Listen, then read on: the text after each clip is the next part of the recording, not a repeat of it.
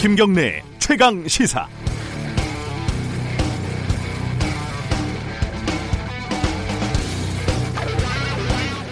문재인 정부가 국민의 노후 자금을 앞세워 경영권을 박탈했다. 조양호 한진그룹 회장의 죽음에 대한 자유한국당 나경원 원내대표의 논평입니다. 경영권 박탈한 적이 없죠. 계급혁명에 빠진 좌파 운동권들이 죽인 거나 다름없다. 인민재판을 방불케 하는 마녀사냥 여론몰이는 분명 너무 지나쳤다. 이현주 바른미래당 의원의 글인데요. 계급혁명, 인민재판이라는 말이 나옵니다. 문 대통령께서 무리하게 탈원전 정책을 추진해 한전이 적자로 돌아서 관련 예산이 삭감됐고 화제로 이어졌다고 볼 수밖에 없다. 아, 강원도 산불에 대한 자유한국당 정용기 정책위의장의 말인데요. 일종의 나비 효과 같은 걸 말하는 건가요? VIP가 0시 20분에 회의에 참석했는가? 왜 참석했는가? 술 취해 있었는지 그 내용이 궁금하다. 조원진 대한애국당 어, 의원의 말입니다. 근거가 뭔지 참 궁금합니다. 하나하나 팩트 체크해 드릴 수도 있지만 각종 언론에서 다 나온 내용이니까 자세한 내용은 생략하겠습니다. 제가 드리고 싶은 말씀은 공당의 국회의원들의 논평 수준입니다. 팩트가 틀렸거나 근거가 없거나 인과관계를 도무지 알 수가 없습니다. 유튜브에서 극단적인 주장을 배설하고 확산하는 정치 몰입애들의 언어와 이 논평들의 언어가 무엇이 다릅니까? 정확하지도 않고 품격도 없고 그렇다고 유머도 없고 그저 센 단어와 저주 섞인 표현으로 점철된 수준 이하의 억지 논평이 지겹, 지겹습니다. 그렇게 얘기를 하다 보니까요. 조양호 회장의 죽음에 대해서 국민연금의 간접살인이라고 조선일보가 사설에 썼군요. 기자들도 참 할 말이 없습니다. 4월 10일 수요일 김경래 최강 시사 시작합니다. 오늘 주요 뉴스 브리핑부터 가겠습니다. 고발 뉴스 민동기 기자 나와 있습니다. 안녕하세요. 안녕하십니까. 문재인 대통령이 오늘 어, 미국으로 출국을 하죠? 네, 워싱턴으로 출국을 하는데요. 네. 트럼프 대통령과의 정상회담이 현지 시각으로 11일 열립니다. 아, 폼페이오 미 국무장관, 존 볼턴 백악관 국가안보보좌관, 그리고 마이크 펜스 부통령과도 접견을 합니다. 네. 그리고 2시간 정도 트럼프 대통령과의 단독 회담, 주요 참모들이 배석한 확대 회담을 가질 예정인데요. 조속한 북미 3차 정상회담 개최 등을 설득을 할 것으로 예상이 되고 있습니다.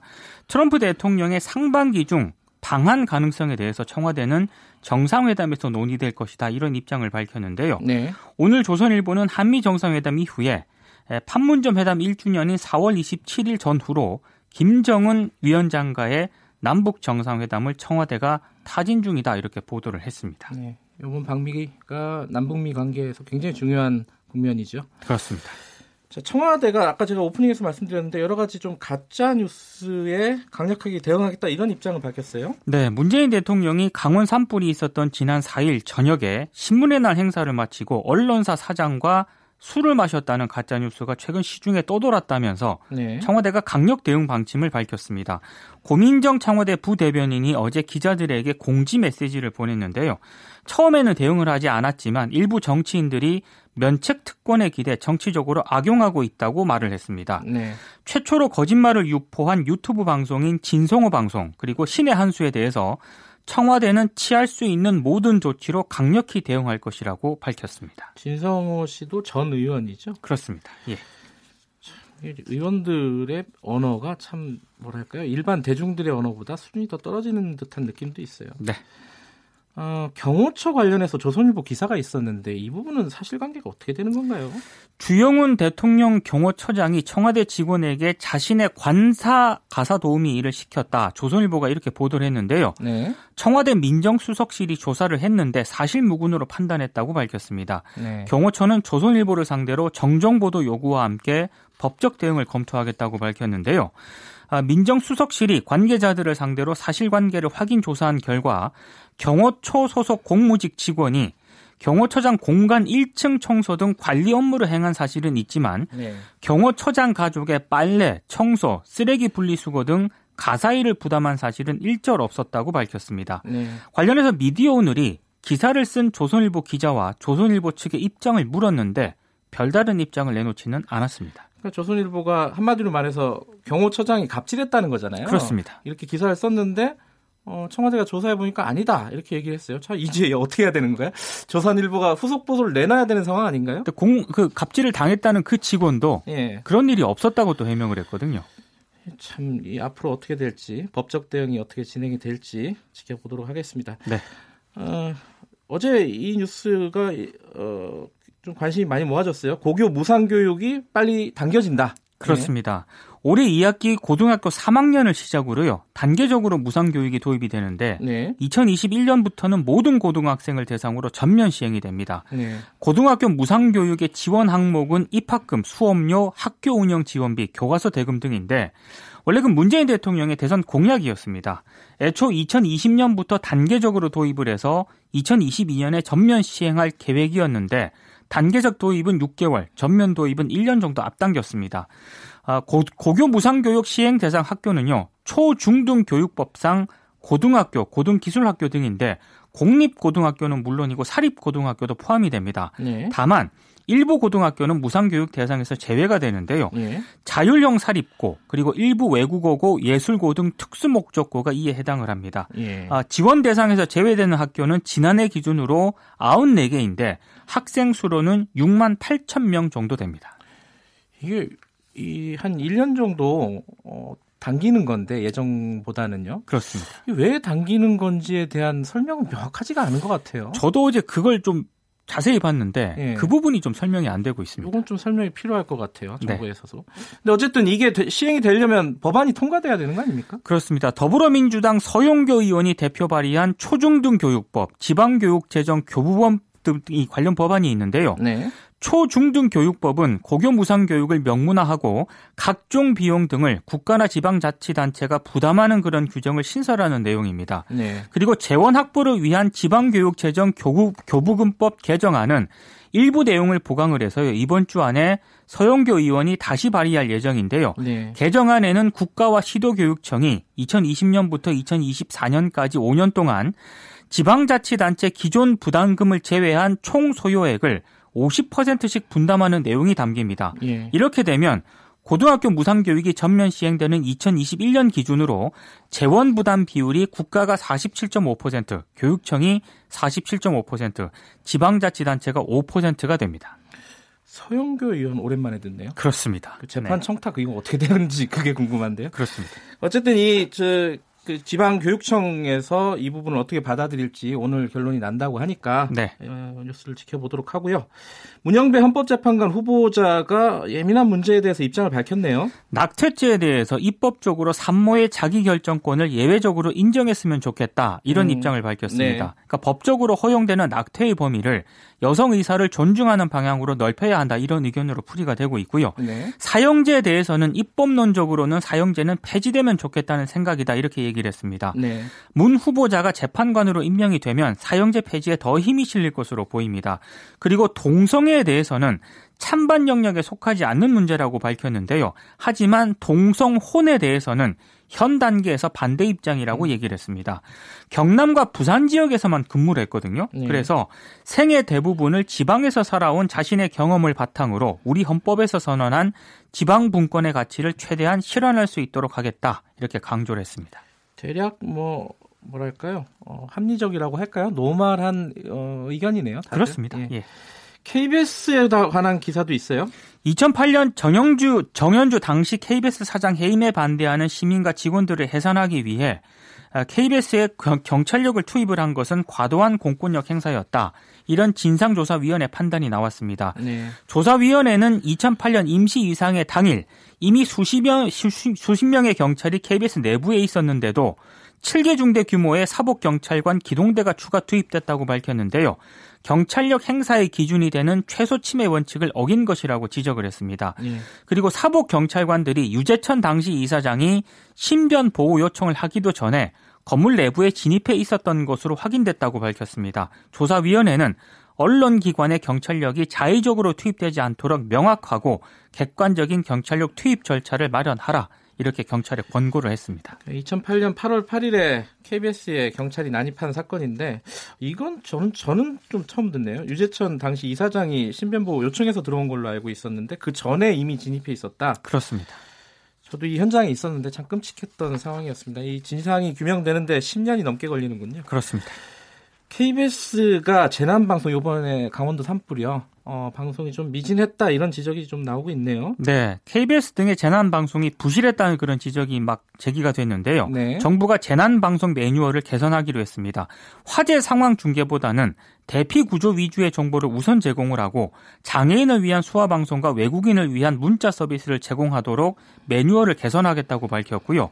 문재인 대통령도 어제 청와대 국무회의에서 재난 방송 시스템 전반에 대한 재검토가 필요하다고 지적을 했습니다. 네. 그리고 한 장애인 인권 단체가 산불 관련 재난 방송에서 수어 통역 화면 해설을 제공하지 않은 것은 차별이라면서 방송사 등을 대상으로 인권위원회에 진정을 또 제기를 했습니다.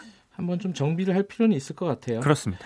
반려동물이 대피소에 출입할 수 없다. 이번에 이제 산불 때문에 나오는 얘기겠죠? 그래서 재난 발생 시 동물 대피 대책이 필요하다는 그런 목소리가 나왔는데요. 네. 행안부가 국민재난안전 포털에 애완동물 소유자들은 가족 재난 계획에 애완동물 항목을 포함시켜야 한다 이렇게 안내를 음. 하기는 했습니다만 동물은 대피소에 들어갈 수 없다고 또 공지를 했습니다. 네. 그래서 좀 이거 대책이 좀 필요하다라는 그런 음. 지적이 나오고 있습니다. 반려동물 숫자가 굉장히 많이 늘었기 때문에 그렇죠. 현실적으로 뭔가 대책이 필요하겠네요. 네. 오늘 말씀 고맙습니다. 고맙습니다. 주요 뉴스 브리핑 고발뉴스 민동기 기자였고요. KBS 일라디오 김경래 최강 시사 듣고 계신 지금 시각은 7시 36분입니다. 김경래의 최강 시사는 여러분의 참여를 기다립니다. 샵 9730으로 문자 메시지를 보내주세요. 짧은 문자 50원, 긴 문자 100원. 콩으로는 무료로 참여하실 수 있습니다. 네, 4.3 재보궐선거의 결과에 따라서 제일 시끄러운 당이 요즘 그 바른 미래당인 것 같습니다. 어, 최고위원 회의도 어, 파행을 겪고 있고요. 사실상 분당 수준 수순 밟는 거 아니냐라는 해석도 나오고 있습니다. 뭐 일부에서는 어, 야권의 보수 진영 정계 개편이 시작됐다. 뭐 이렇게 보는 쪽도 있는 것 같고요. 물론 이게 뭐 말하기 좋아하는 사람들이 또 만드는 말일 수도 있지만요. 바른미래당 이준석 최고위원 연결해 보겠습니다. 안녕하세요. 네, 안녕하세요. 네. 요즘 택시 운전은 끝나셨나요? 제 3월 말까지 했습니다. 아, 그러신가요? 네, 네. 자, 그 바른미래당 얘기 당내 상황 좀 여쭤볼게요. 일단은 네. 어, 최고위원 회의에 하태경 네. 의원, 이준석 의원, 어, 그리고 권은희 의원 등등 참석하지 않았습니다. 네. 앞으로 계속 안 하시는 건가요? 저는 뭐 제가 사실 선거 결과에 책임을 져야 되는 저희도 지도부거든요. 그렇죠? 이게 언론에 보도되기로는 뭐 저희가 지도부 사퇴를 요구하는 것처럼 돼 있는데 네. 원래 최고위원도 지도부에 소속됩니다. 그렇기 음. 때문에 저희가 책임을 지자는 취지에서 총사퇴자 이건데 네. 저는 뭐 사실 지난 선거 결과에 따르면은 저희가 지금까지 가져온 노선이라는 것이 국민들의 지지를 받지 못한 것인데 음. 뭐 대신임 절차도 없고 아니면 네. 뭐 일진하는 저, 과정도 없이 지금 제가 회의 나가가지고 뭐 여권과 정부를 비판하고 자유한국당 비판한다 해가지고 그게 메시지가 먹히겠습니까 그게? 음. 근데 손학규 대표는요 지금 말씀하신 네. 게 이제 뭐 지도부 일신 뭐 총사퇴 음. 이런 걸 말씀하시는 거 아니겠습니까 현실적으로는 예. 예. 예. 그럼 손학규 대표는 어림없다 그리고 누가 지금 당 대표 할 거냐 이런 식으로 지금 반응을 했단 말이죠 그러면 안 하겠다는 말이잖아요 어떻게 되는 겁니까 아니, 그러면? 정당의 당 대표 할 사람이 한 사람밖에 없는 당이 그게 당입니까, 그게? 정당의 당 대표는 예. 누구든지 할 수 있는 것이고, 예. 그 상대 민주주의가 확립되어 있으면 걱정할 필요가 없는 겁니다. 예. 세상에 대한민국의 대통령이 내려오라 그랬는데, 내가 아니면 누가 경제를 살리냐, 내가 아니면 북한에 대항해서 어떻게 맞서냐, 이런 식으로 하던 대통령이 원래 독재자예요. 음. 그러니까 저는 그런 언급은 너무 과하셨다. 손 대표께서 네. 뭐 평소에 그런 분이 아닌데 왜 그런 언급하셨는지 는 약간 의아합니다, 저는. 조금 뭐랄까요 이 이현주 의원 건도 있고 이래가지고 어, 예. 속이 상한 측면도 있는 것 같아요 감정적으로. 아니 그런데 저희가 이현주 의원이 하는 주장은 네. 보수 대통합을 하자는 주장이고 네. 지금 바른 정당계 이현주 의원님 바른 정당 출신 아니지 않습니까? 예. 바른 정당계에 지금 어 구성원들이 하는 이야기가 여기 보수 대통합이란 말을 하는 사람이 있느냐 아니면 뭐 음. 자유한국당과 연대를 주장하는 사람이 있느냐 네. 그런 사람 아무도 없는데 저는 저희가 선거 결과에 책임져야 된다는 주장했을 때 네. 그에 대한 반박 논리로 나온 것이 소위 말하는 손학규 대표님의 입장을 대변하는 이차례열 의원님 입에서 나온 것이 예. 갈 사람은 가라거든요. 아하, 예. 이게 이게 메시지가 맞지가 않아요. 저희는 당의 선거 결과에 책임지자. 그러니까 음. 국민들한테 겸손한 모습을 보이자라는 주장을 한 건데 네. 갈 사람은 가라가 이게 뭡니까 이게? 그러면은 어 지금 말씀하신 걸로 보면은 이현주 의원은 자유한국당에 갈지 말지 고민 중이다라는 식으로 얘기를 했어요. 아, 예. 이현주 의원님 공개적으로 본인이 이렇게 말씀하셨죠. 본인은 예. 보수대 통합 이런 거 관심 있다고 하고 예. 소속할지 자유한국당 할지 모르겠다 이렇게 하셨는데 예. 지금 바른 정당 계열 지금 구성원들은 네. 전혀 그런 말 하지 않고 오히려 당을 어떻게 잘 해볼까 하는 생각 때문에 지금 싸, 음. 우는 것이지 안 그러면 예. 저희가 예를 들어 혹자 말대로 나가려고 이러는 거면 조용히 나가지 뭐하러 싸고 음. 나갑니까? 그런 그런 뜻으로 보면요. 유승민 네. 의원이 그 네. 강연에서 이런 말을 했잖아요. 자유한국당하고 네. 통합하는 거 반대한다. 예. 어, 자유한국당 혁신 의지 없다 없다고 본다. 뭐 이렇게 예. 얘기를 했는데 같은 의미로 바, 바라봐도 되는 건가요? 저희는 저희가 예를 들어 바른정당 이제 33명의 의원이 처음 나왔을 때부터 생각해 보면은 네. 그때부터 많은 분들이 자유한국당을 돌아가시고 했지만은 지금 남아 있는 8명의 의원들과 그 나머지 구성원들 같은 경우에는 네. 약간 확신범적인 측면이 있습니다. 네. 그렇기 때문에 이 사람들이 지금까지 뭐 자유한국당이 변화가 없는 것을 이유로 지금까지 보수 대통합에 굉장히 부정적이었는데 네. 갑자기 무슨 뭐 1년 넘게 남은 선거의 유불리 때문에 생각을 달리할 것이다. 저는 그거 자체가 어쨌든 뭐 손 대표님 측에서 갈 사람은 가라 아니면 뭐 그 사람들의 의도는 뻔하지 않냐 이거 자체가 저는 뭐 넓게 보면 그거 자체가 당내 음. 구성원을 비방하는 해당 행위에 해당한다 봅니다. 이거는 그냥 한마디 여쭤보는 건데 최이배 의원이 같은 당에 네. 이현주 의원 나갔으면 좋겠다. 네. 어, 실제로 뭐 제명된 상황이다 의미로 예. 보면은 동의 네. 동의하십니까? 아니 그거는 최이배 네. 의원님 개인의 소견일 수 있겠지만은 네.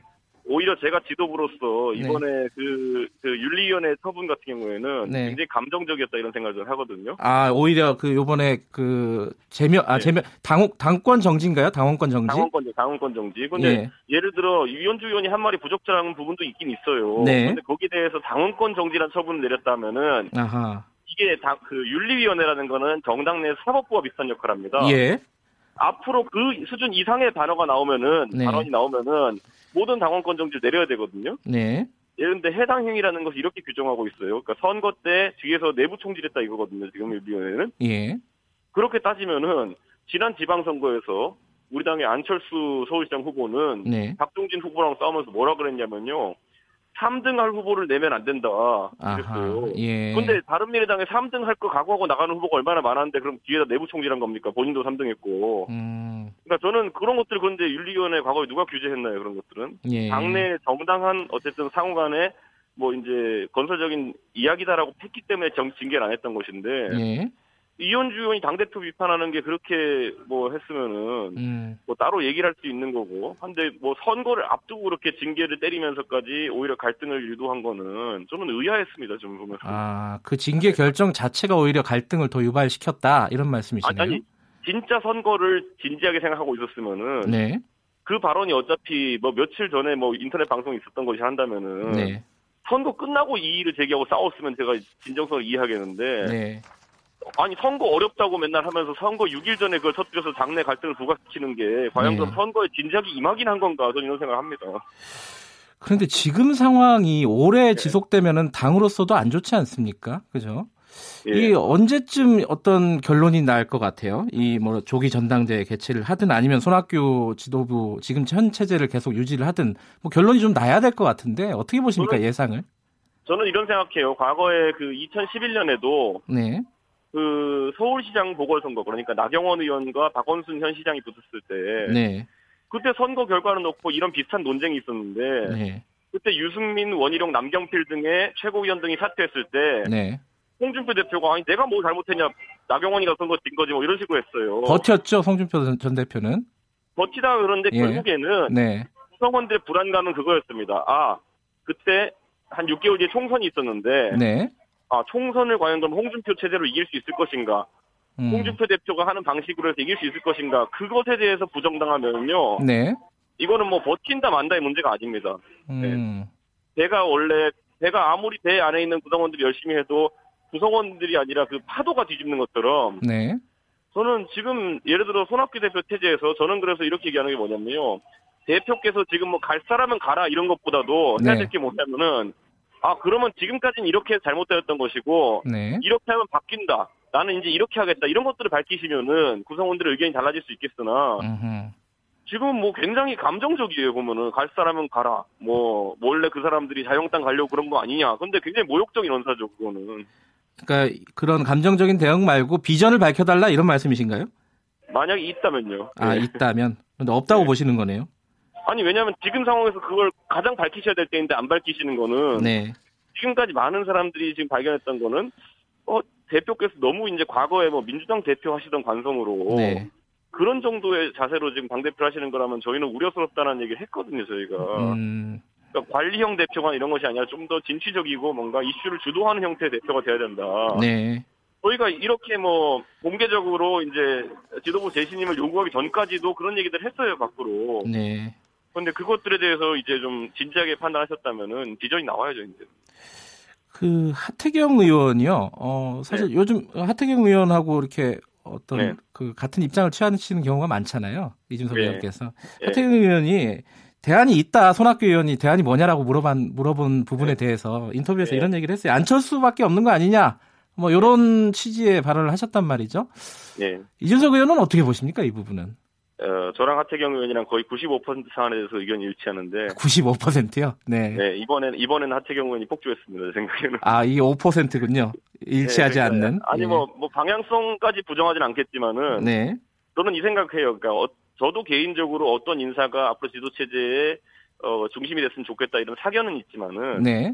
어쨌든 지금 우리가 주장하는 바는 지금 체제에 있어가지고 재신임을 받자 아니면은 또 새로운 대안이 필요하다인데. 네.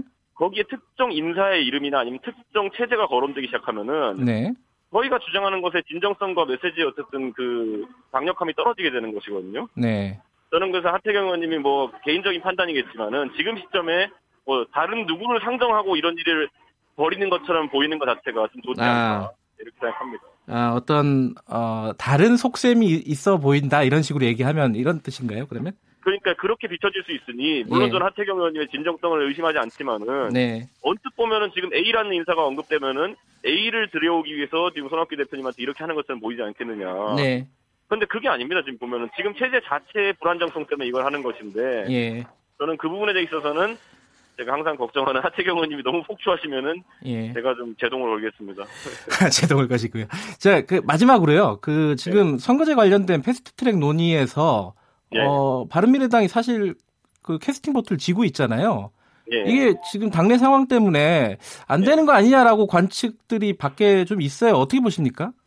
저는 뭐 선거제 패스트트랙이라는 거는 네. 저희가 애초에 반대하는 사람들이 반대했던 거는 아니 선거제라는 것은 국회 선거법과 아니면 국회법 같은 경우에는 네. 항상 이건 합의의 영역이었다. 적어도 원내 교섭단체들은 전부 합의해야 되는 영역이었는데 네. 이렇게 강하게 밀어붙여가지고 만약에 다수의 힘으로 이걸 정의하게 되면요. 네. 항상 국회 의석수라는 건 변하게 되어 있습니다. 네. 혹시라도 나중에 어떤 정당 또는 어떤 정당 연합체가 또다시 180석 이상을 얻게 되어가지고 뭐 이렇게 밀어붙인다든지 아니면 또 상임위에서 이런 뭐 5분의 3 이상을 얻게 되어가지고 이런 걸 강행했을 때 네.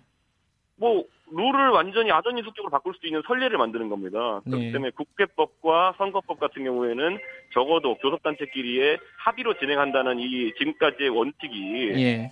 깨지는 것 자체를 좀 두려워하고 있습니다. 지금 지하철이신가요? 네, 이게, 이게 5호선이 좀 시끄러워요. 아, 그렇구나. 아, 이거, 이거 여쭤보고 마지막으로 마칠게요. 네, 네. 그, 분당되는 거 아니야, 사실. 사실상 분당 수순 밟고 있다. 이 부분에 대한 네. 입장 간단하게 좀 얘기해 주세요.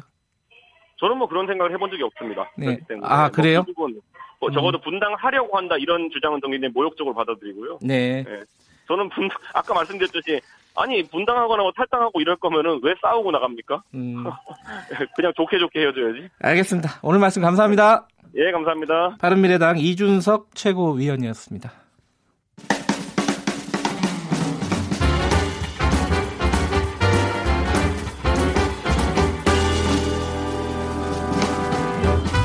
여러분의 아침을 책임집니다. 김경래의 최강 시사. 매일매일 가장 핫한 스포츠 소식을 가장 빠르게 전달해드리는 최강 스포츠 KBS 스포츠 취재부 김기범 기자 오늘도 나와 있습니다. 안녕하세요. 안녕하세요. 제가 아까 방송 준비한다고 못 봤는데 네. 손흥, 손흥민 선수 어떻게 됐습니까? 마치 호날두 같았습니다. 아, 오늘 아마도 손흥민 선수 선수 경력에서 손꼽히는 top 5에 들만한 그래요? 중요한 골을 아, 터뜨린 겁니다. 끝나고 봐야겠네. 챔피언스리그 네. 8강전이잖아요. 8강 네. 1차전 상대는 프리미어리그 최강인 맨체스터 시티입니다. 네. 이 팀을 상대로 손흥민 선수가 후반 33분에 결승골을 터뜨렸습니다. 아, 그럼 1대 0으로, 1대 0으로 이기는 음. 이 손흥민 선수의 결승골. 아까 0대 0까지 아, 보시다가 예. 들어오셨군요.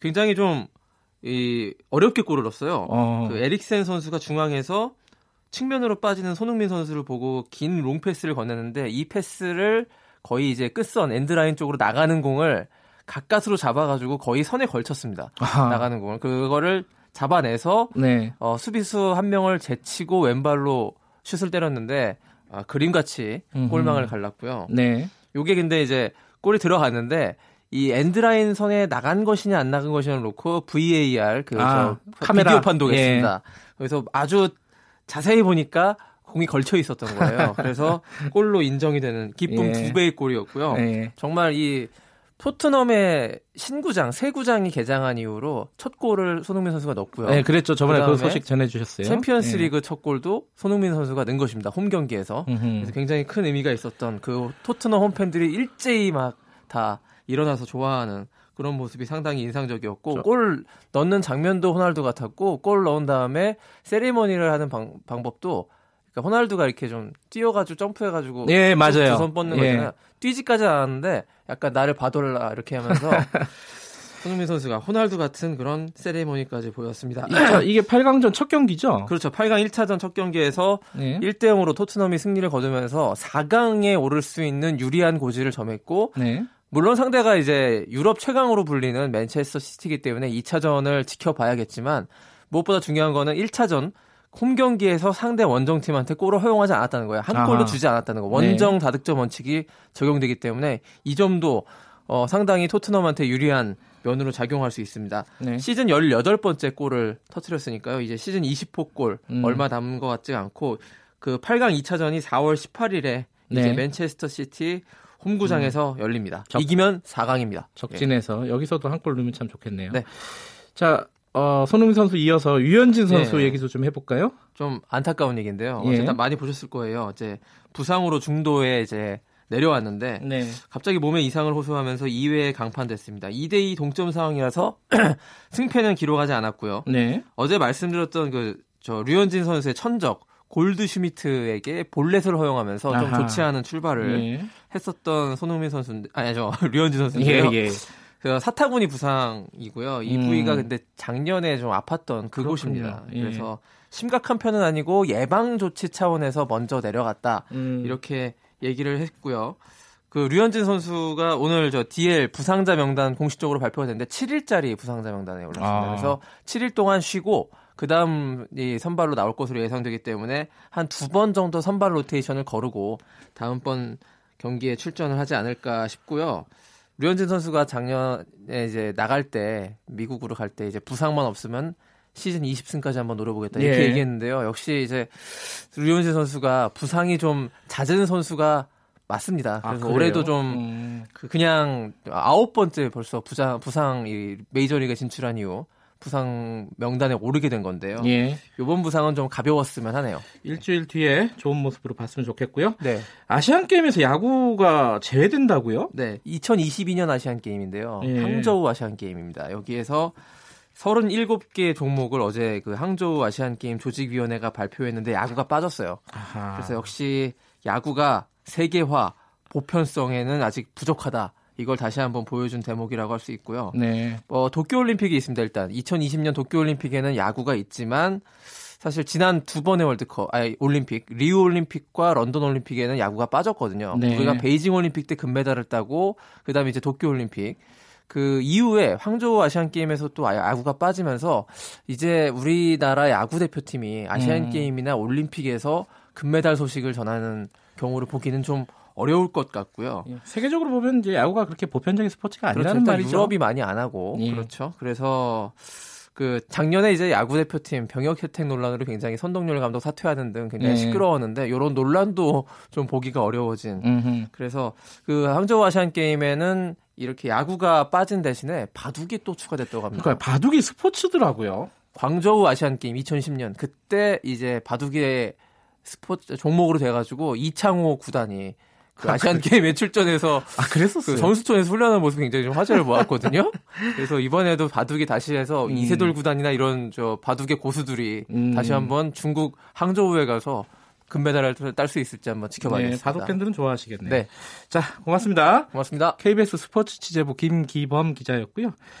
김경래 최강시사 1부는 여기까지 하겠습니다. 2부에서는요, 음, 요즘 가장 뜨거운 이슈 중에 하나입니다. 김학의 사건. 이게 지금 검찰 과거사위원회에서 어, 다시 조사를 하고 있지 않습니까? 이제 법무 법무부하고 검찰하고 그러니까 어, 마찰이 굉장히 많습니다. 진실 공방도 있고요. 과거사위원회 김용민 변호사와 함께 어, 김학의 사건을 처음부터 끝까지 이게 도대체 무슨 문제가 있는 건지 어, 입장을 좀 들어보도록 하겠습니다. 3부에서는 어, 박태균 교수와 함께하는 역사 카페 준비되어 있습니다. 뉴스 잠깐 들으시고 김경래 최강시사 잠시 후에 뵙겠습니다.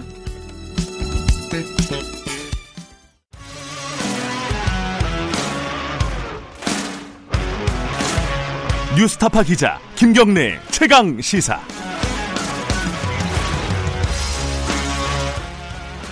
네, 김경래 최강 시사 2부 시작하겠습니다. 아, 말씀드렸듯이 2부에서는요. 어, 김학의 사건을 좀 자세하게 알아보도록 하겠습니다. 어, 검찰 과거사위원회에서 조사를 하고 있죠. 진상 조사단이. 근데 최근에 김학의 어, 전 법무부 차관 핵심 당사자죠. 이 사람의 출국 금지 과정을 두고 이 대검, 대검하고 진상조사단 간에 진실 공방이 이어지고 있습니다. 어, 관련된 인터, 아, 뭐죠? 기자회견을, 어, 진상조사단 측의 주무위원인 김용민 변호사가 그제 하기도 했고요. 어제는 이 김학의 전 차관이 피해를 주장하는 여성, 피해자라고 주장하는 여성을 무고로 또 고소했다라는 뉴스도 나오고 있습니다. 사건이 좀 맥락이 복잡해요, 이 사건이. 좀, 어, 차근차근 좀 짚어보겠습니다. 어, 과거사위원회 진상조사단 김학의 전 차관 사건 주무위원 김용민 변호사 스튜디오에 나와 계십니다. 안녕하세요. 네, 안녕하세요. 일단 어제 뉴스니까 요거부터 좀 여쭤볼게요. 이 김학의 전 차관이 그 피해를 주장하는 여성을 무고로 고소를 했다. 여기 두고 이제 언론사에서는 어 반격이 시작된 거 아니냐. 뭐 이렇게 해석을 하더라고요. 어떻게 보십니까? 어, 뭐 저는 크게 두 가지로 볼 수 있을 것 같습니다. 네. 이제 먼저 하나의 가능성은 김학의 전 차관이 지금 좀 제대로 된 판단을 하기 어려운 상태가 아닐까. 아, 이 무고가 좀 잘못된 고소가 아닐까라는 생각을 먼저 하면서 네. 어, 제대로 된 판단을 하지 못하고 있는 게 아닐까 이런 생각을 먼저 해봤습니다. 예. 왜 그러냐면 무고를 고소한다라는 것은 지금 김학의 사건, 김학의 전 차관 사건의 처음부터 끝까지를 다 다시 들여다봐야 되는 것이거든요. 네. 무고를 판단하기 위해서는 그 앞 사건을 처음부터 끝까지 다 들여다봐야지만 무고인지 아니지 허위로 고소했는지 아닌지를 판단할 예. 수 있거든요. 그래서 과거사위원회가 수사 권고한 것은 어, 일단 그 뇌물과 뇌물. 관련된 예. 죄를 수사 권고했기 때문에 이 사건을 전체를 들여다본다라고까지 아직 보기는 어렵습니다. 음흠. 그런데 무고를 고소하면서 사건 전체를 들여다볼 수 있게 만들었기 때문에 아. 아 이게 오히려 좀 제대로 된 판단을 잘 못하고 있는 게 아닐까라는 생각을 합니다. 자충수 아닐까라는 네. 생각도 하시는군요. 예, 네. 왜 그럴 판단을 했냐면 그 앞서서 그 지난 3월 22일 날 예. 출국 야, 야간에 출국 시도하다가 사실은 제지됐 고 긴급 출국 금지 조치를 당하지 예. 않았습니까? 그 부분도 사실은 뭐 정상적인 판단을 하기에는 아. 조금 이상해 보였거든요. 네. 어, 만약에 그렇게 도주를 할 거였으면 훨씬 이전에 나갔어도 됐는데 굳이 이제 막 네. 수사가 진짜 임박할 것 같은 고그 시기에 나가려고 했던 게 아, 조금 독특하다 이런 생각을 음. 했습니다. 물론 이제 그 뒤에 조력자가 있냐 없냐 이런 문제들은 그 다음 문제지만 음. 예, 그래서 어, 첫 번째로 들었던 생각은 어, 좀 저기 합리적인 판단을 잘 못하고 있는 것이 아닌가라는 생각이 예. 제일 먼저 들었습니다. 또 하나의 생각은요. 다른 관점인데 아, 이제 피해 여성을 주장하는 분 중에 한 분을 고소하고 또 한 분을 또 무고 교사 뭐 이런 예. 것을 고소한 것으로 알고 있습니다. 아, 그런 것들이 이제 피해 여성 사이를 좀 명확하게 갈라치기 하면서 아하. 네. 어, 어떻게 보면은 그 지금 검찰 과거사에서 조사를 하고 있는 내용을 어느 정도 알면서 고소를 했다라는 느낌도 좀 들긴 아하, 들거든요. 예. 예. 그래서 그 뭐 저희가 어떤 조사를 지금 진행하고 있다는 네. 걸 자세하게 말씀드릴 수는 없지만 그 조사한 포인트나 이런 것들을 보면 좀 뭔가 알면서 고소한 것 같은 느낌이 들었습니다. 그러니까 말하자면은 피해자 혹은 뭐 피해를 주장하는 여성들이 어 한두 명이 아니라 복수인데 네. 그 중에 약한 고리를 김학의 전 차관이 치고 들어오는 거일 수도 있다. 네, 그렇게 보여집니다. 예, 그렇게 네. 해석할 수도 있고요. 네, 두 가지 맞습니다. 방향으로 다 해석이 가능한데, 근데 사실상 아까 말씀하셨는데 뇌물하고 그때 이제 청와대 관련된 수사 방해라고 할까요? 이 부분을 수사를 재수사를 권고를 한 거잖아요. 네. 조사단이. 네. 그럼에도 불구하고 검찰은 성폭행부터 다 수사하겠다라고 얘기를 했잖아요. 네. 그러니까 뭐 그런 상황이면은 뭐 아까 말씀하신 어, 김학의 전 차관이 무고죄로 고소를 한다 하더라도 뭐 하던 걸 계속 하지 않을까 검찰은 뭐 이런 생각도 들긴 하네요. 음, 아예 뭐 그럴 수도 있죠. 그렇지만 네. 이제 사건이 본격적으로 입건돼서 네. 어, 진행되는 것과 아, 입건 전 단계에서 조사하는 것은 아하, 좀 다르거든요. 그래요? 예, 이것은 음. 이제 무고를 통해서 본격적으로 입건이 된 것이죠. 예. 자, 본격적으로요. 이 그 출국 금지 관련된 그 대검과 진상조사단 간의 공방이 좀 복잡한 얘기입니다. 사실 이게 며칠 사이에 벌어진 여러 가지 팩트들이 복잡하게 얽혀 있어요. 좀 정리를 할 필요가 있겠는데 일단은 조사단이 먼저 어 대검에게 법무 아 법무부겠죠. 그죠? 법무부에 아, 김학이 출국 금지를 해야 되지 않느냐라고 건의를 한 건 맞는 거죠. 네, 맞습니다. 그게 언제적이에요? 아, 이게 이제 19일, 19일? 3월 19일 이제 화요일입니다. 네. 아, 조금 더 정확히는 그 출국 금지는 법무부가 하는 것이고요. 네. 출국 금지 요청은 검찰이 하는 것입니다. 아, 그렇군요. 예. 예. 그러다 보니까 조사단에서는 어, 19일 날 대검에 네. 아, 출국 금지에 대해서 상의를 합니다. 법무부에 음. 출국 금지 요청을 할 필요성이 있을 것 같다라는 네. 상의를 하기 시작하죠. 네. 그랬더니 19일 날 대검에서는 아 그걸 문건으로 좀 정리해 봐라. 네. 구두로 얘기하지 말고 문건으로 정리해 달라. 이렇게 요구를 했습니다. 그리고 이제 문제가 된 것은 20일 수요일입니다. 그 다음 날이요? 네, 그날이 이제 중요한 날이고 19일은 예. 크게 지금 뭐 아, 그러니까 참고 삼아요. 그 그 공항에서 김학의 전 차관이 덜미를 잡힌 건 22일이고요. 맞습니다. 지금 말씀하시는 거는 19일 상황이었고 중요한 건 20일이다. 어, 어떤 상황이 있었던 자, 거죠? 출국을 하다가 걸리기 이틀 전이죠. 예. 그러니까 수요일 날에 있었던 일이 이제 중요한데요. 아, 수요일 날 그, 뭐 점심 무렵 이후에 네. 그 법무부로부터 제가 좀 연락을 받아서 네. 제가 주무위원이니까 어, 뭐한 가지 아이디어에 대한 상의를 하기 시작했습니다. 그게 뭐냐면 그 진상조사단이 네. 어, 과거사위원회에 어, 출국 금지 요청에 대한 권고 요청을 하면 어, 법무부 과거사위원회가 법무부 장관에게 출국 금지를 권고하는 방식을 통해서 출국 금지를 하는 방식이 어떻겠냐라는 음. 상의를 했고 아, 제가 들어도 매우 합리적이고 좋은 네. 방법인 것 같아서 진상조사단과 그 얘기를 다시 상의를 했습니다. 그래서 네. 이 절차로 진행하자 좋은 것 같다 이렇게 얘기했고 어, 진상조사단도 어, 내부적으로는 그 방법을 진행하기로 했습니다. 네. 그런데 어, 여기서 이제 한 가지 문제점이 도출하는데 어떤 거냐면은 과거에 진상조사단이 과거사 위원회에 공문을 보낼 때는 반드시 대검 공문을 보내왔습니다. 대검 이름으로 그렇죠. 예. 왜냐하면 대검에 소속된 진상조사단이다 예. 보니까 법무부에 공문을 보내는 방식이고 그래서 대검 명의로 법무부 장관에게 공문을 보내는 형식을 띄어왔습니다. 예. 아 그래서 진상조사단이 이것도 같은 방식으로 대검 공문을 보낼지 음. 아니면 그냥 진상조사단 명의의 공문을 바로 보낼지 네. 이 부분을 조금 헷갈린다. 그래서 네. 대검에 한번 물어본 것입니다. 네. 우리가 이런 방식의 권고를 지금 할 건데 네. 어떤 방식의 공문을 보내면 좋겠습니까? 라고 물어봤던 것이죠. 음흠. 어, 그랬더니 뭐 중간 과정을 생략하고 대검에서 출국 금지 자체를 하지 말아라라는 요청을 하지 말아라라는 공문을 보냅니다. 그게 어, 지금 대검에서는 아니라고 주장을 하는데 아니라고 얘기하고 예. 있죠. 그 구체적으로는 워딩이 어떻게 됩니까? 그때 온 좀 복잡한 내용이지만 간단하게 얘기하면요. 간단하게 얘기하면 이제 예. 그 대검이 그 어떤 지시를 하거나 문건을 보내는 특성을 먼저 아셔야 되는데 네. 명확하게 해라 말아라라고 지시하지는 않습니다. 그게 나중에 자기들의 발목을 잡을 수 있기 때문에 아, 좀 명확하게 좀 하지 그거를. 예, 드릉술하게 그리고 네. 보통은 구두로 지시를 합니다. 근데 아. 이 사건은 다행히 공문으로 지시를 해서 네. 그나마 다행인 것입니다. 예. 뭐라고 하냐면은 네. 현 상태에서 김학의 사건 관련해서는 그 대검이 이미 무혐의 처분이 있는 상태이다. 네.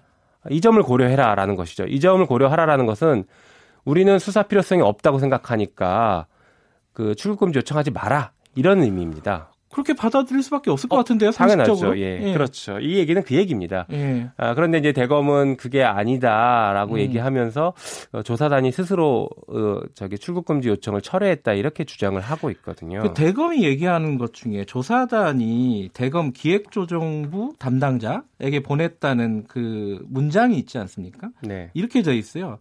적법 절차 준수 등을 감안해서 의견 없는 것으로 정리했다. 이렇게 문장이 되어 있습니다. 이거는 어떻게 보면은 대검 얘기가 맞는 게 아닌가라는 좀 헷갈리는 부분이 있어요. 네 이건 어떻게 보십니까? 자, 일단 그 문자 메시지에 대해서 먼저 말씀드리고 예. 앞으로 다시 돌아가야 될 것 같은데요. 문자 메시지, 그러니까 문, 그 내부 메신저로 보낸 걸로 알고 있습니다. 예. 그 내용은 아, 방금 물어봤던 조사단이 대검에 물어봤던 아, 대검 공문을 보낼까요? 아니면 조사단 명의의 공문을 보낼까요? 물어봤던 것에 대해서 그 아. 의견이 없습니다. 우리는 다른 방식을 통해서 요청하겠습니다라는 의미입니다. 그 질문에 대한 그러니까 형식적인 질문에 대한 네. 어, 어떤 그 조사단의 대답이었다. 맞습니다. 형식에 아. 대한 대답이었지. 아. 예, 출국 금지 요청 자체를 철회하겠다라는 의미가 음, 아닙니다. 언뜻 보면은 아, 우리 출국 금지에 대한 의견이 없어요. 이렇게 읽힐 수가 아, 예. 있거든요. 그렇죠, 아니라는 그렇죠. 거죠. 대검은 그렇게 예. 얘기합니다. 자, 그리고 조금 돌아가서 자, 조사단과 아, 이제 과거사 주무위, 주무위원이었던 네. 저는 출국 금지 방식을 어떻게든 진행해 보자라고 네. 얘기하고 조사단 명의의 대검에서는 대검 공문은 부담스러워하는 것 같아서 조사단 명의의 공문을 보내는 방식을 네. 추진하고 있었습니다. 네. 그런데 방금 말씀드린 대검 공문이 도착해서 하지 마라라는 강력한 입장으로 해, 이게 해석이 되는 네. 이 공문을 보내왔기 때문에 저희가 아 그러면 조사단 명의의 공문을 보내는 것도 음흠. 좀 무리일 수 있겠다 대검이 음. 저렇게 강한 반대 입장을 하니까 그럼 다른 네. 방법을 찾아보자 네. 이렇게 논의가 되고 있는 상태에서 대검에게 얘기를 한 문자였기 때문에 네. 출국 금지 요청을 안 하겠다라는 게 아니라 당신들이 음. 너무 강하게 반대하니까 우리 다른 방법 찾겠습니다. 네. 이런 취지인 겁니다. 자, 팩트는 자 대검에서 얘기하는 팩트가 있고 진상조사단에서 얘기하는 팩트 양쪽을 취합해 보면은 대략 어떤 상황인지는 이해가 돼요. 그런데 만약에 대검이 아까 말씀하신 대로 출국 금지를 하기가 되게 어려운 상황이다라는 취지의 어떤 그 공문을 보냈다면은 그 이유는 뭐라고 생각해요? 배경이라고 할까요? 아, 그 부분은 사실 제가 뭐 해석의 영역이긴 예, 한데 예, 알기 예. 어렵고 추측인데요. 예. 아, 이 사건 김학의 전 차관 사건이 사실은 아, 이제 검찰 개혁의 어떤 상징 같은 사건이 돼 버렸습니다. 장자연 음. 사건 물론 포함이지만 네. 아, 상징 같은 사건이 되어 있고 어, 검찰 입장에서는 상당히 부담스러운 사건이 됐습니다. 네. 예, 그래서 어 그리고 또 하나로는 그 김학의 전 차관과 그 다음에 접대를 했던 사람으로 알려진 어, 사업자 윤중천 씨 네. 어, 이런 사람들과의 연결 관계가 있는 거, 검찰 내부의 조직원 검사들이 상당히 많이 남아 있습니다. 그렇겠죠. 예. 예. 그렇기 때문에 이 사건 수사 자체는 매우 부담스러운 일인, 일인 것입니다. 재조사나 음, 네. 수사라는 게 매우 부담스러운 상황입니다. 예. 그래서 아마 그런 입장을 보인 게 아닌가 싶습니다. 그리고 여기서 중요한 것은 네. 과거사 위원회 그러니까 과거사 진상 조사단이 대검을 통해서 공문을 보낼 때 대검은 단 한 번도 이런 입장을 얘기해 본 적이 없습니다. 아, 그 이전에는요? 네. 예. 특히나 그 대검의 매우 중요한 원칙 중의 하나는 불개입 원칙입니다. 과거사 사건에 자기들이 어떤 입장이나 의견을 내는 음. 것은 어, 자칫 했다가는 독립성을 훼손하거나 양쪽 어디로부터도 욕을 먹을 수 있기 때문에 우리는 거기에 개입하지 않습니다. 이해가 되네요. 예. 예. 아 그거는 뭐 바람직한 자세일 수도 예. 있죠. 근데 중요한 것은 저희가 도움을 요청해도 우리 불개입입니다. 그래서 도움도 안 받아주는 아, 덥지도 않고 예, 방해도 그래서, 안 하겠다. 그래서 저희가 예. 굉장히 불편하고 힘들었던 적이 많았는데 예. 아 그렇게 불개입 원칙을 고수해 오다가 이때 갑자기 저희는 출국 금지 요청을 해도 될까요 말까를 물어본 게 아니라 하겠는데 어떤 방식을 할까요를 물어봤더니 하지 마라. 묻는 것과 다른 답변을 매우 강한 개입을 했죠. 네. 그렇기 때문에 이거는 자진 철회라고 해석하는 것은 너무 지나치게 어, 음. 어, 왜곡시킨 해석입니다. 그럼 지금 와서 이게 자진 그 진상 조사단에서 자진 철회한 거다라고 계속 주장을 하는 이유는 뭐 본인들이 빠져나가기 위해서 네. 뭐, 뭐 그런 거라고 일단 해석은 가능할 것 같은데 네. 자 이틀 뒤로 가볼게요. 그럼 22일 날 이제 실제로 출국 시도가 있었습니다. 맞습니다.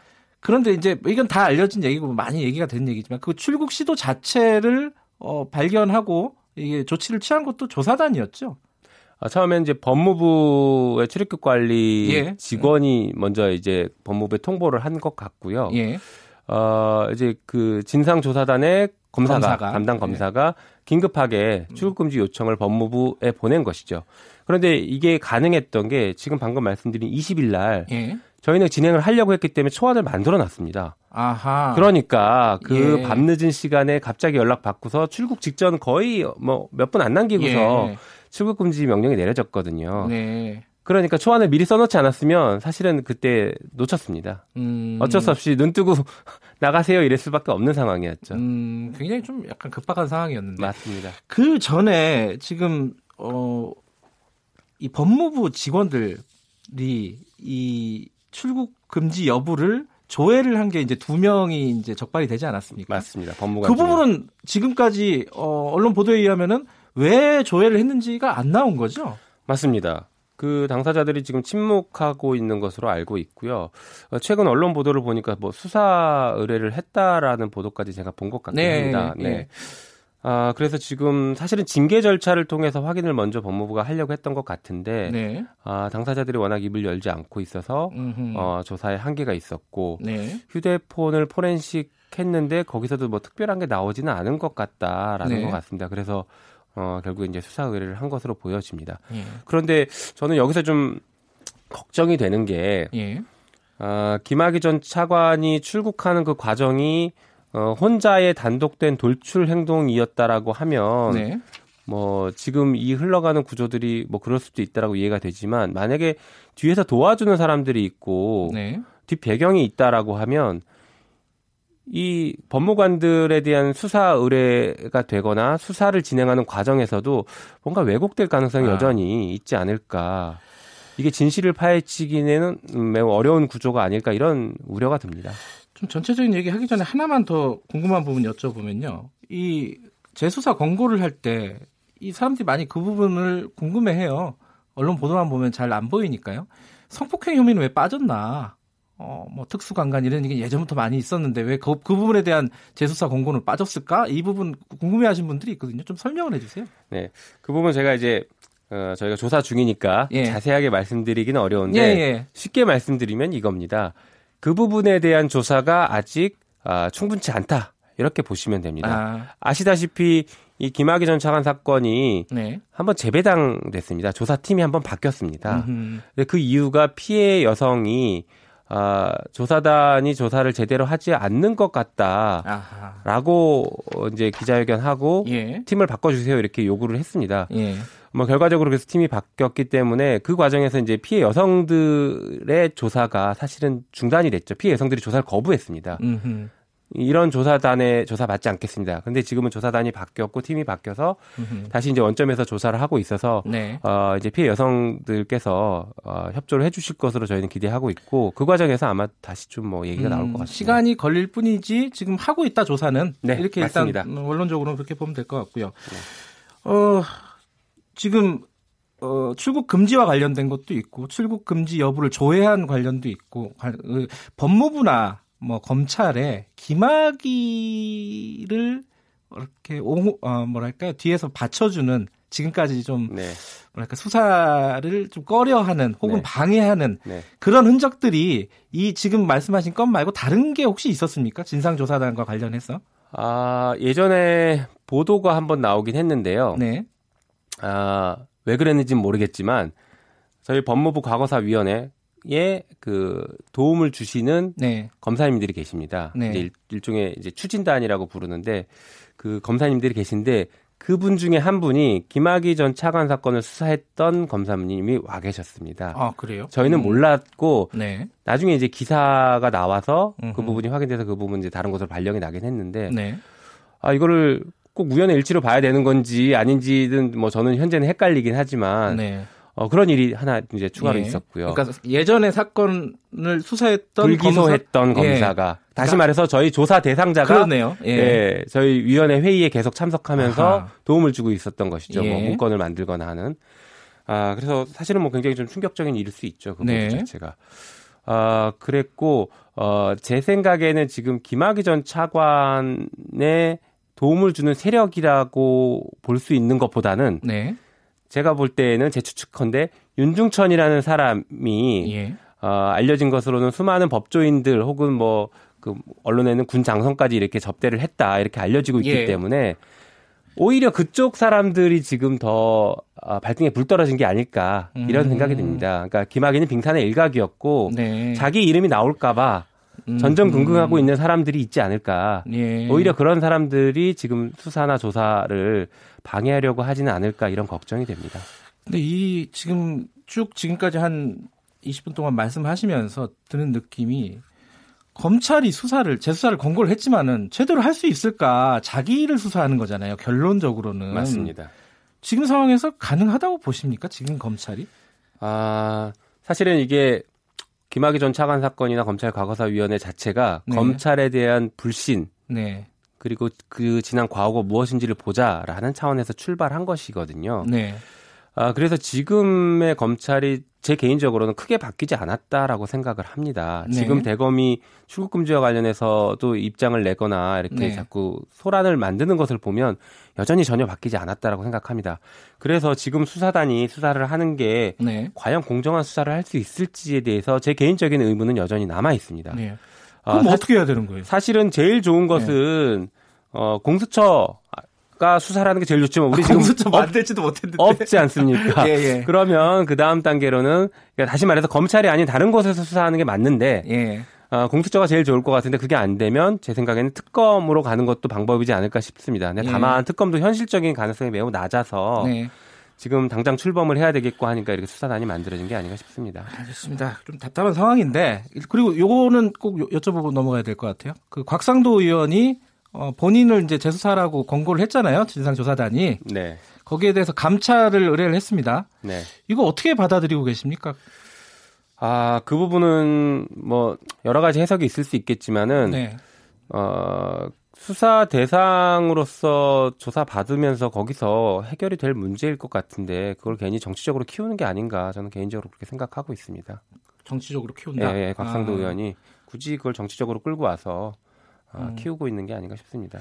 근데 실제로 이, 런 수사 중인 조사 중인 거잖아요. 이 사건이 이걸 네. 감찰을 할 수가 있나요? 어 감찰하기가 현실적으로 어렵다고 봐야죠. 그리고 아까 말씀드린 것처럼 예. 불개의 원칙, 예. 대검의 독립성을 보장해주고 어, 공정성을 보장해주는 불개의 원칙을 고려하면 네. 이걸 지금 감찰하는 것은 뭐 불가능하다고 봐야 되고 함, 감찰하면 안 되는 것이죠. 그러면 그 조사 대상자들이 다 감찰하십시오, 감찰하십시오. 그런 거 다 감찰해야 되나? 그거 아닙니다. 예. 요거 간단하게 어, 입장을 하나, 하나 듣고 마무리하죠. 그 특검 얘기 아까 말씀하셨잖아요. 제3의 어떤 기관에서 수사를 하는 게 논리적으로는 맞다라고 하셨는데 자유한국당도 특검 얘기를 하고 있어요. 김학의 사건에 대해서. 그 뭐 특검으로 갈 수 있는 거 아니냐라고 생각하는 분들도 있을 것 같아요. 어떻게 생각하십니까? 자유한국당이 특검을 얘기하시는 것은 특검을 자기네들이 추천하겠다라는 것이거든요. 네. 특검의 기본 원칙에도 맞지 않고 이게 사실은 어떻게 보면은 지금 자유한국당 구성원들이 수사 대상이 될 가능성이 높은 상황인데 물론 네. 더불어민주당도 포함될 수 있겠지만 네. 어, 조사를 받는 사람 쪽에서 셀프 특검을 만들어서 우리한테 편한 사람을 특검을 만들겠다라는 주장 같아서 네. 지금 자유한국당 방식의 특검은 좀 부적절하다 생각합니다. 아. 원칙대로 가야죠 하게 되면. 아, 이러지도 못하고 저러지도 못하고 좀 힘든 상황이네요. 네. 문자 한두 개 소개해드리고 어, 마치죠. 전은자님이 이거 아마 저 김영민 변호사께 드리는 문자인 것 같아요. 반드시 해결할 수 있도록 끝까지 최선을 부탁드립니다. 감사합니다. 예, 화이팅 이렇게 말씀하셨고요. 근데 이게 얼마 안 남았죠? 네, 5월 말까지입니다. 물리적으로 가능합니까? 아, 조사할 수 있는 건 조사하고 예. 조사가 부족한 부분들은 뭐 이제 수사단이 이어갈 수 있도록 해야겠죠. 알겠습니다. 어, 계속 고생해 주시고요. 오늘 말씀 고맙습니다. 네, 감사합니다. 검찰 과거사위원회 김학의 전 차관 사건 주무위원이신 김용민 변호사와 함께 어, 관련 사건 좀 자세히 얘기 나눠봤습니다. 김경래 최강 시사 2부는 여기까지 하고요. 잠시 후 3부에서는 어, 대한민국 임시정부 수립 기념일 관련된 역사 카페 진행될, 진행될 예정입니다. 일부 지역국에서는 해당 지역 방송을 보내드리니까 참고하시기 바랍니다. 잠시 후에 돌아오겠습니다.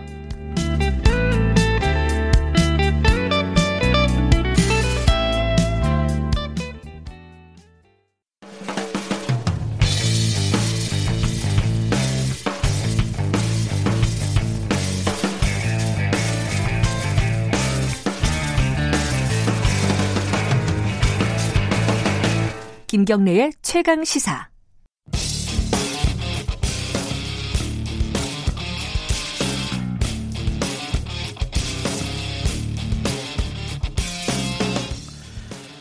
김경래 최강시사 3부 시작하겠습니다. 오늘의 창을 통해 여러분은 역사 이야기, 역사 카페 시간입니다. 내일 4월 11일은요, 대한민국 임시정부 수립 기념일입니다. 아, 생각해보니까 작년까지만 해도 4월 13일이었는데 4월 11일로 옮겼네요. 이것도 한번 여쭤봐야 될 것 같아요. 자세한 내용을. 아, 임시정부는 사실 우리 헌법에 나오는 어, 대한민국의 정통성을 어, 얘기하는 그런 정부죠. 1919년에 수립이 됐고요. 27년 동안 상해에서 중경까지 이동하면서 독립운동을 지속해 왔습니다. 아, 100주년을 맞이한 임시정부를 바라보는 현재의 시각 박태균 서울대 국제대학원 교수님과 함께 얘기 나눠보겠습니다. 안녕하세요. 네, 안녕하세요. 4월 13일에서 11일로 옮긴 거 보도는 많이 됐는데 간단하게 네. 이야기하면 왜 옮긴 거죠 이게? 이게 원래는 이제 신문에 보도된 걸로 해가지고 13일로 쭉 했었는데요. 네.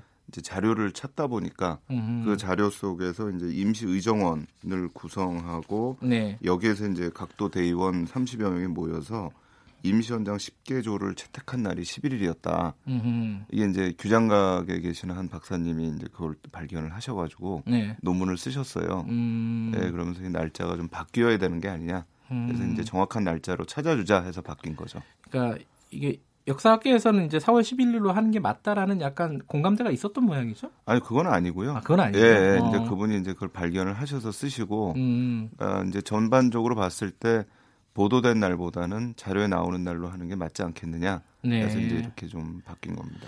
네. 요번에 올해 이제 달력을 보면 13일로 적혀 있는 달력들이 꽤 많아요. 네, 네, 네. 네 그래야 좀 헷갈리더라고요. 네. 네. 자, 일단 어, 임시정부가 어, 3.1운동의 어떤 기운을 이어받아서 만들어진 거라고 보면 되나요? 어떻습니까? 그렇죠. 아무래도 음. 어, 3.1운동이 일어나니까 네. 아, 이게 이제 독립에 대한 전체 한국인들의 의지를 확인을 하게 되고 네. 그러니까 이제 이거에 따라서 우리가 아 뭔가 우리 자신의 조직을 만들어야 된다. 음흠. 근데 이게 이제 상해 임시정부만 있었던 게 아니고요. 뭐 이 러시아 쪽에서도 하나 만들어지고 아하. 또 서울에서도 한성 정부라고 해가지고 네. 이름을 해서 이렇게 한 세 개 정도가 만들어집니다. 음흠. 근데 이게 이제 나중에 통합이 되는 거죠. 네. 이제 상해 임시정부로 가는 건데 그러니까 그만큼 어, 3.1 운동의 열기를 가지고 우리가 무언가를 해야 되겠다라는 의지가 굉장히 강했고 네. 그걸 이제 당시에 이제 정치인들 지도자들 어, 이런 분들이 아, 임시정부라는 형태로 이걸 모아야 되겠다 라고 이제 뜻이 일치됐다고 보면 될 것 같습니다.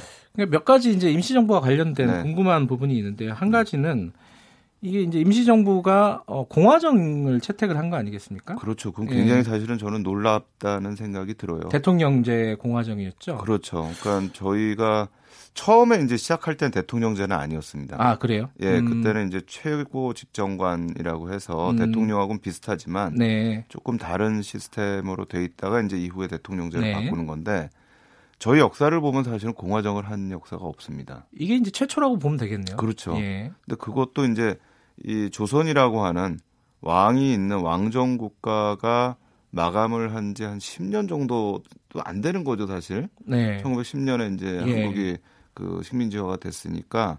근데 그 9년 10년 사이에 민주공화주의라고 하는 이런 얘기가 나온다라는 거는 저는 굉장히 획기적인 것 같아요. 음흠. 근데 어떤 실제 경험을 하지 않은 상태에서도 아, 우리가 새로 나갈 길은 일단 민주주의, 공화주의다 라고 얘기하는 거. 일단 왕정은 더 이상 하지 않겠다라는 걸 했다는 건 저는 참 굉장히 대단한 근데 그 당시에 이제 예. 대중들은 사실 네. 왕정을 꽤 오랫동안 겪었던 사람들이잖아요. 네, 그러니까 네, 이 네, 네.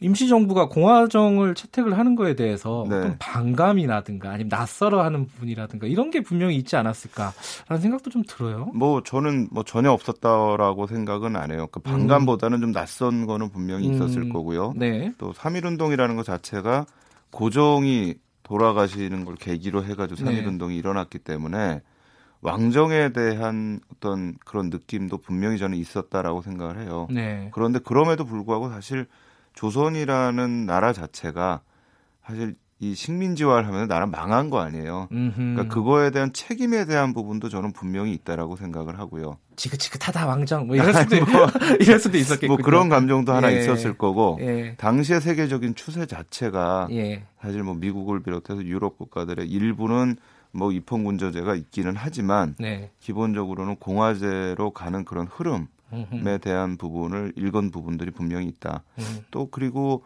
저희가 이제 뭐 윌슨의 민족 자결주의 얘기를 많이 합니다만 네. 또 한편으로는 1917년에 러시아 혁명이 또 있었어요. 그러네요. 예. 예. 그러면서 이제 왕정이 무너지고 새로운 시스템들이 들어오기 시작하는 거죠.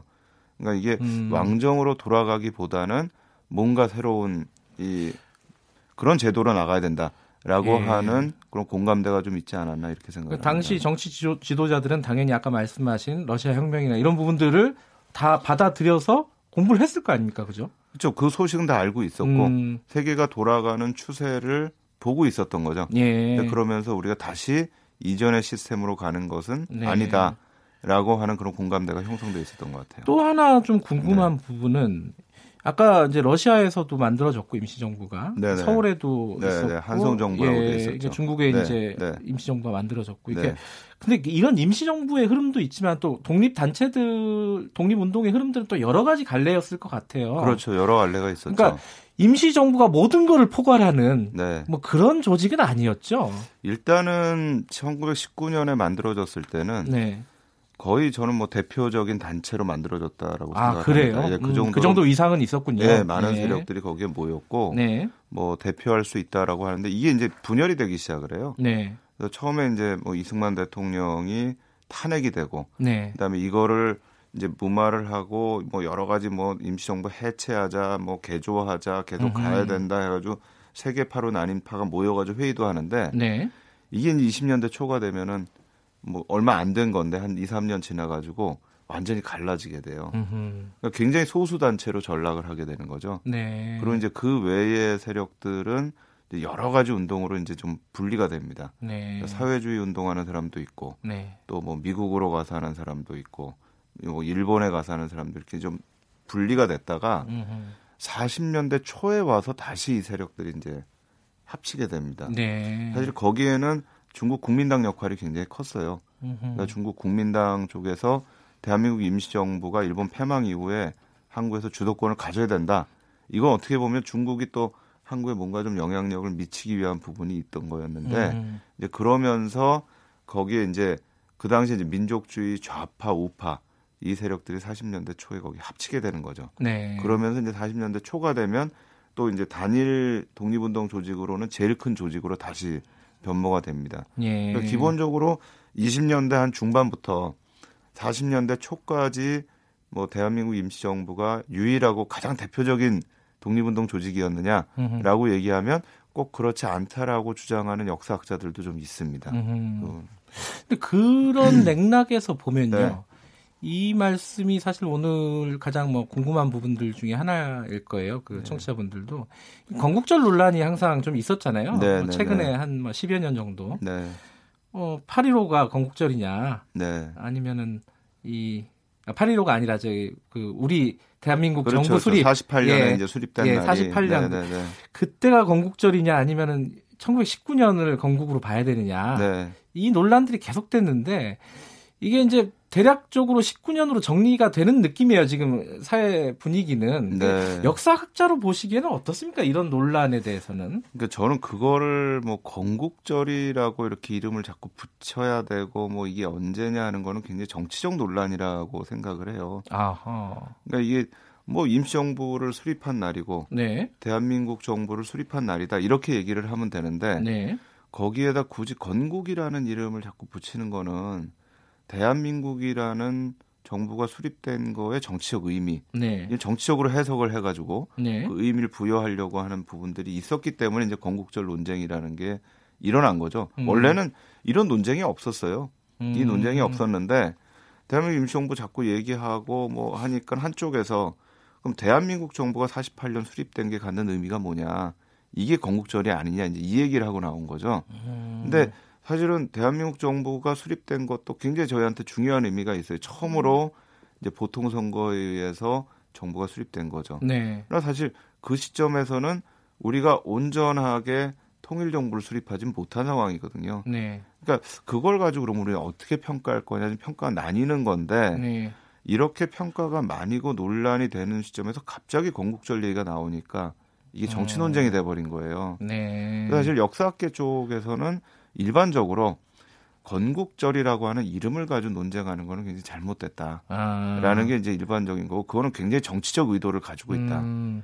또 이제 건국이라는 거는 저희가 이제 예, 이 영어로 얘기하면 네이션 빌딩이라고 얘기를 합니다. 네. 국가 만드는 거죠. 예. 근데 지금 전 세계적인 연구의 추세는 건국이라고 하는 네이션 빌딩은 정부를 수립된 순간에 확정되는 게 아니다. 아하. 이건 정부가 수립되고 계속 이 건국 과정은 지금까지도 계속된다. 왜냐하면 이 나라를 만든다라는 건 뭐냐면 그 나라 안에 있는 국민들이 이 나라가 내 나라고 내가 이 나라의 국민이다라는 생각을 가져야 되는 그 정체성의 네. 문제라는 거죠.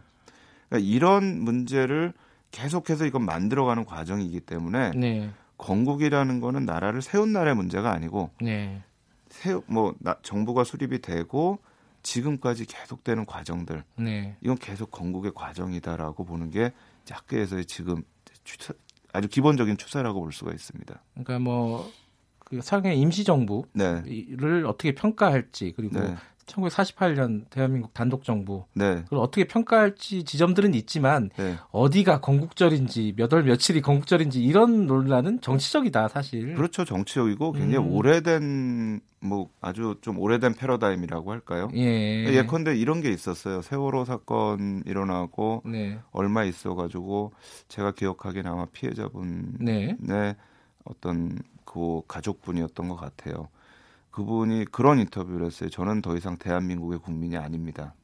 그런 그런 생각을 가졌던 분들이 꽤 있었죠 네, 그 당시에 네, 예. 이 나라를 떠나겠습니다. 예. 뭐 이런 식의 인터뷰를 하셨는데 사실 그거는 건국에 실패한 거거든요. 건국 과정에. 아하. 왜냐하면 국민의 구성원으로 하여금 내가 이 나라 국민이다라고 하는 정체성을 안 갖도록 했던 음. 그러니까 요 과정들을 저희가 궁극으로 봐야지 네. 날짜를 가지고 논쟁하는 방식은 정말 오래된 방식입니다. 한편에서 보면 그런 측면도 있었던 것 같아요. 이게 이제 1900 어, 10년대 초반 이때 굉장히 뜨거웠어요. 건국절 논란이. 네네네. 그게 이제 이승만 대통령을 건국의 아버지라고 이름을 붙이고 싶어 하는 사람들이 꽤 있었어요. 당시에. 사실 그 부분도 하나 있었고요. 예. 또 하나는 이제 김구에 대한 문제가 또 있습니다. 음. 그러니까 김구가 이제 대한민국 임시정부 하면은 사실 제일 중요한 지도자 김구잖아요. 네. 처음부터 끝까지 임시정부를 지켰고 네. 뭐 해방 이후에도 미군 정화에서 들어와서 또 임시정부를 계속 지킨 분이니까. 네. 근데 이제 일각에서 이제 문제 제기를 한 거예요. 김구가 대한민국 정부에 공헌한 게 뭐냐. 아하. 48년 5월 10일 날 선거에도 참여를 안 했고. 네. 오히려 그 직전에 평양에 가가지고 김일성, 김두봉 만나가지고 남북 협상하고. 그게 오히려 북한 정부에 이용당하고. 네. 근데 그런 대한민국 정부에 공헌이 없는 사람 왜 우리가 존경해야 되는 이런 얘기가 이제 어디 나, 나온 거예요. 네. 사실 KBS도 관련이 있어요 거기에는. 그런데 네. 이 얘기가 나오면서 아이 대한민국 정부의 의미를 그럼 우리 다시 한번 수립을 해야 정립해야 된다. 음. 굉장히 정치적인 겁니다 이 문제는. 음흠. 사실은 김구라고 하는 분이 민족 독립을 위해서 평생 싸운 거 누구도 사실 부인하지 못하는 네. 문제고요. 네. 또 이분이 평양을 간 것도 이분이 가기 전에 그 얘기를 해요. 우리가 분단이 되고 분단 정부 수립되면 동족 상잔의 비극이 올 거다. 음. 한국 전쟁 예측하신 분이에요. 네. 이제 이런 분에 대해서 그러면 대한민국 정부 수립에 참여 안 했으니까 음. 이 사람을 존경하는 건 문제가 있다. 이렇게 얘기하는 이제 아주 정치적인 의도 속에서 논란이 되면서 건국절 얘기가 나왔거든요. 그러니까 뭐 일반 저 같은 이제 사람한테는 이제 8.15도 있고 이제 4월 네. 11일 대한민국 임시정부 기념일도 있는데 네. 이 4월 11일은 어떤 날이라고 기억하는 게 의미가 있겠습니까? 저는 뭐 대한민국 임시정부의 수립일이다라고 네. 하고 그것이 이제 우리나라에서 처음으로 음. 민주공화정을 선포했고 네. 또그 민주공화정이라는 게 지금까지 계속되고 있잖아요. 그 네. 정신이 그러니까 그런 어떤 정신이 처음으로 선포가 된 날이고 음. 또 그것이 3.1 운동의 그런 정신을 이어받은 알겠습니다. 이렇게 기억이 되면 되지 않을까 싶습니다. 이게 그러니까 건국이라는 것은 현재 진행형이다. 이 말씀이 그렇죠. 가장 기억에 네. 남네요. 자, 임시정부 기념일 내일이죠. 어, 맞아서 어, 관련된 얘기 나눠봤습니다. 감사합니다. 네, 감사합니다. 서울대 국제대학원 박태경 교수님이었고요. 내일 임시정부 수립 기념일에는요. 어, 대한민국 임시정부의 산 증인 어, 임정둥이라고도 부르시, 불리시죠. 김자동 어, 회장님 음, 인터뷰 준비되어 있습니다. 내일 좀 생생한 증언, 임시정부의 생생한 증언 들어보시겠습니다.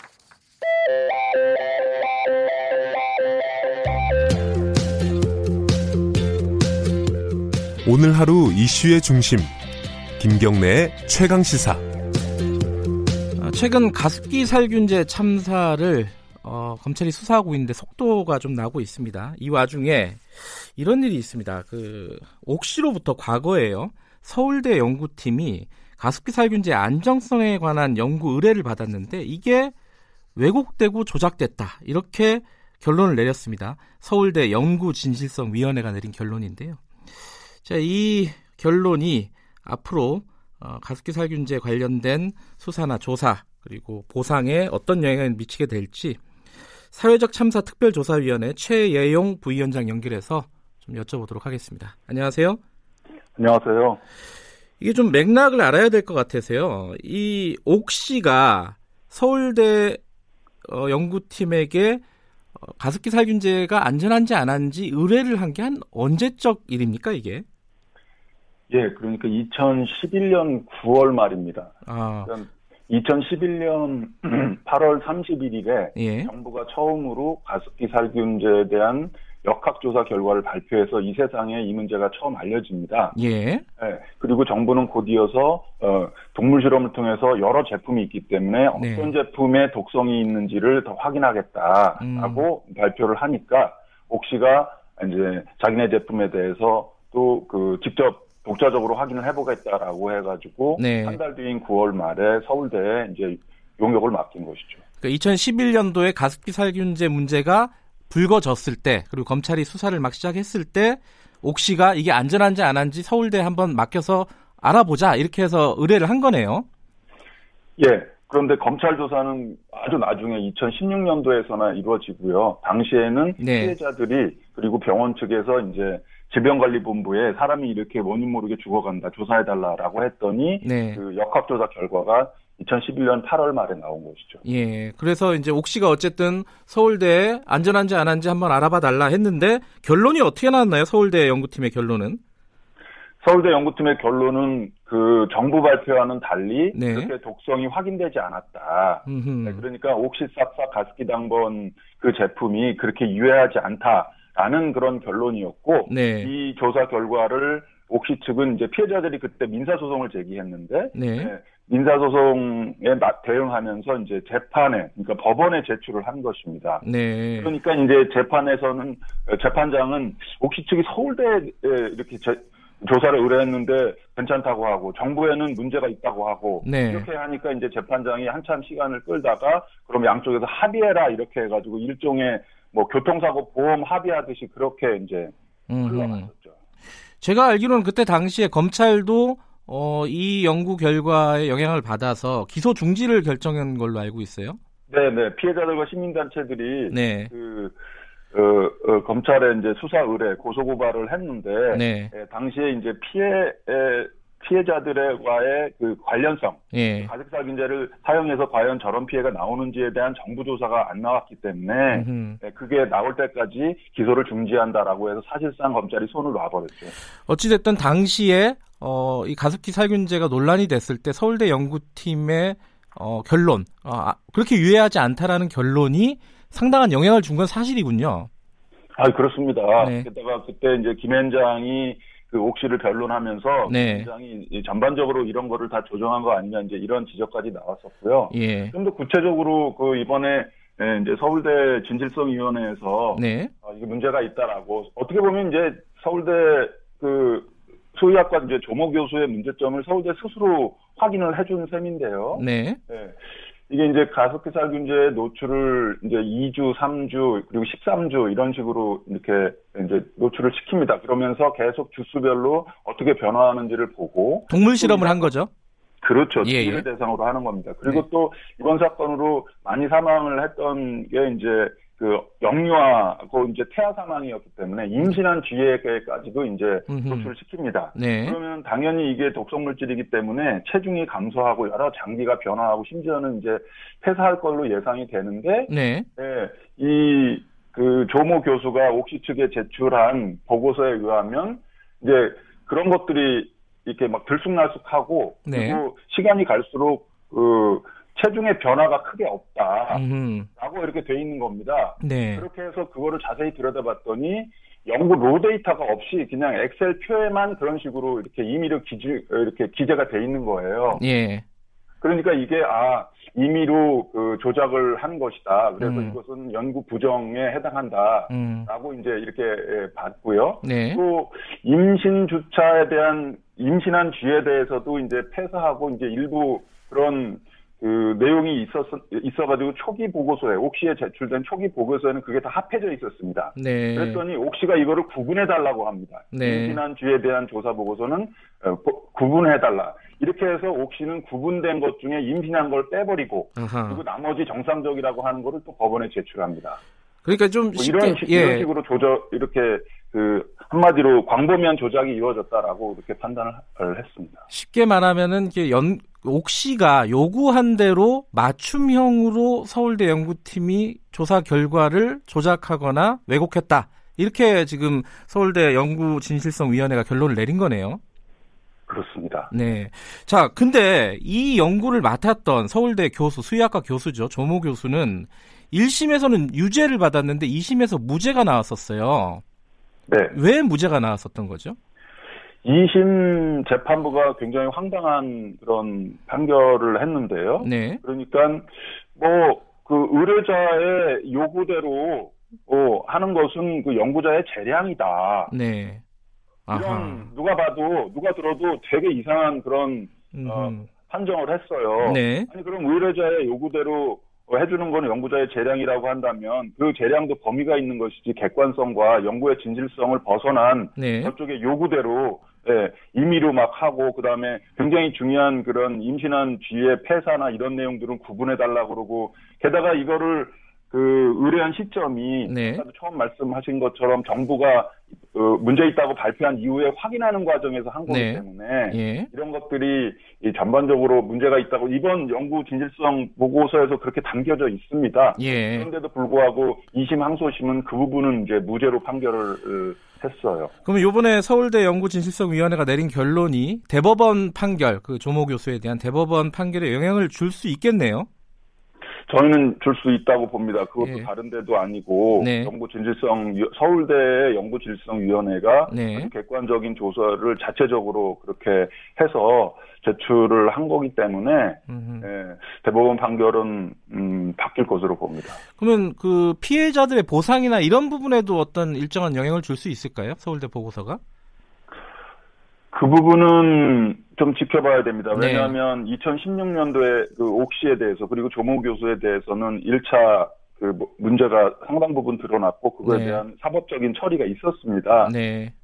네. 다만 지금 이제 진행되고 있는 2차 재수사는 예. 옥시가 아니고 당시에 2016년도에 빠졌던 애경이랄지 이제 이마트 제품이랄지 소위 MIT, 네. CMIT 성분에 대한 어, 수사를 하는 것이기 때문에 네. 예, 좀 이제 성격이 다른데요. 그럼에도 불구하고 어, 상당수의 피해자들에 대한 그런 음. 구제와 배보상 이런 것들이 이루어지지 않았기 때문에 네. 이번 사건을 통해서 네. 어, 기업들이 철저히 반성하고 제대로 된 피해 배보상을 내놓는 그런 계기가 되어야 된다고 봅니다. 그 옥시에 대한 수사는 일정 부분 진행이 됐었지만 최근에 서야 그 SK 케미컬이나 애경에 대한 수사가 진행이 되고 있지 않습니까? 네네. 이게 어느 정도 진척이 됐습니까? 이 부분은? 아, 그 부분도 2016년도하고 굉장히 비슷한 양상으로 가고 있는데요. 네. 네. 굉장히 오래 시간이 지났음에도 불구하고 이제 검찰이 압수수색을 여기저기 해보니까. 네. 네 2016년도에는 이제 그런, 음, 자기네 제품, SK 케미칼이 94년에 처음, 음, 제품 만들 때 독성 실험을 한 그런 거가 없다. 네.